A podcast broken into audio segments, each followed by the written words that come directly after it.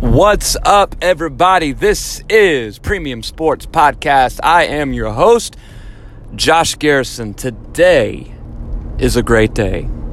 It's it's a day unlike any other day throughout the year. I know Kyle, the start of college football is a great day. I've always been more of an NFL guy.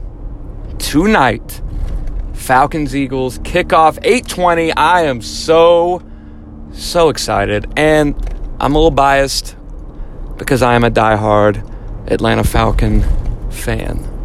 I'm so excited. I'm so excited. As a Falcon fan, I, I need little moments like this, like getting to play the first NFL game, because we live we live with a lot of disappointment. We live with a lot of disappointment. If you're an Atlanta fan at all, you know sometimes it's just hard. Like when you have a 28 3 lead in the Super Bowl, I've heard that beaten to death so many times. Uh, it's just ingrained in my brain. But I get it. And um, it's going to be like the Warriors unless we go out and win. That will never stop haunting us. But let's not dwell on the past. Let's focus on the opportunities of the future. At least that's all we can do as Atlanta fans. But hey, I'm super excited about tonight's game, and I want to talk about my prediction, who I think is going to win, what the score is going to be, and how I think, or why I think, the Atlanta Falcons will take the dub tonight. I'm picking the Falcons. I'm going a bold prediction here. I'm saying Atlanta's going to win 34 to 35, 34 17 or 35 to 14 is where the range I'm going with. My initial first thought is 34 to 14. I think we're going to come out and smack Philadelphia in the mouth. I don't think Philadelphia is going to be as. They went on a run with Nick Foles there at the end. I think they're still a great team. Carson Wentz is coming back eventually. I just. And you can't, I know you can't count everything what you see in preseason because if we're going that case, Atlanta, we look terrible preseason. I may just be going off of with my heart here as an Atlanta fan rather than my head, but I'm going to say Atlanta comes out and we just smack them in the mouth. Last year, first season with Sarkisian, I, I thought our offense overall last year just looked pitiful, looked terrible. But then I started thinking, wow, we still made it to the second round of the playoffs, and we lost because we couldn't get the ball in the end zone when we had four chances there in the red zone at the end of the game. Plus, people forget in that game, right before halftime, Keanu Neal makes the worst possible attempt on an interception I've ever seen in my life. Jumps up, tries to pick it up, the tip ball in the air, just dangling for what felt like an eternity. The dude jumps when he doesn't have to, knees the ball like the Karate Kid right into an Eagle's arms, and he takes it for another 30 yards. They hit a field goal at the end of the halftime. We ended up losing by four.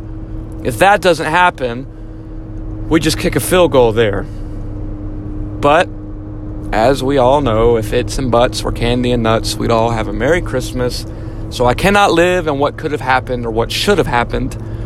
But I do think about that matchup in the playoffs. We lost by four. We put up 10 points. 10. Our offense last year, not very good. We had the same talent. That's the only reason our talent took us to the second round. But, new year, with Steve Sarkisian. I think we're going to come out and be a lot more aggressive. I think the first drive of our offense tonight will tell us who's going to win this game. If we come out, well, well, it'll tell us what kind of offensive night we're going to have. If we come out firing and aggressive, I, I think we're going to be in good shape. But if we come out and do this conservative crap, I hate it. I hate being conservative. I know there's a time and place, like in the Super Bowl when you got the ball on their side with a little over three minutes left and you just need to run the ball and kick a field goal. But I understand there's time and place, but I think we come out and be aggressive. We come out and be aggressive. I think we're going to put up a lot of points. I think another year with Sarkisian now, he's had a full year to kind of learn the system. He's had a true off season with the team. I think we're going to come out and I think we're to I think we're to put up some points. I think our defense is to step up. Our secondary, whew, you know, either they can be good or they can get torched. I don't know. I don't know what kind of secondary is to show up. I think our front defensive linemen, our linebackers are really good. Grady Jarrett, I think believe he's underrated. Deion Jones, underrated. Those guys, uh, they're tough up front, tough in our linebackers positions. I, I think our defense is going to come out swinging. That's my prediction. I don't with, with Philadelphia. Gosh, they have a good defense. They have a great offensive lineman. Might be the best O line in football. But how much can you trust Nick Foles? Do you keep riding that Nick Foles train? Will the playoff magic, the playoff run, roll over to 2018? I don't know. We will see. Biggest factor, obviously, is going to be a turnover ratio. Can our, well, can both defenses take the ball away? That's a big factor in any game, but I think even more so tonight. Running game, obviously. But that's my prediction. What do you guys think? My score, I'm going 34 to 14. Atlanta wins. It's not even close. And we dance our way all the way back to the ATL. So that's just a short little short little take here this morning of tonight's showdown in Philly. I'm taking Atlanta. This is Premium Sports Podcast. Tell me what you guys think. Who do you think's winning this game? 34 14.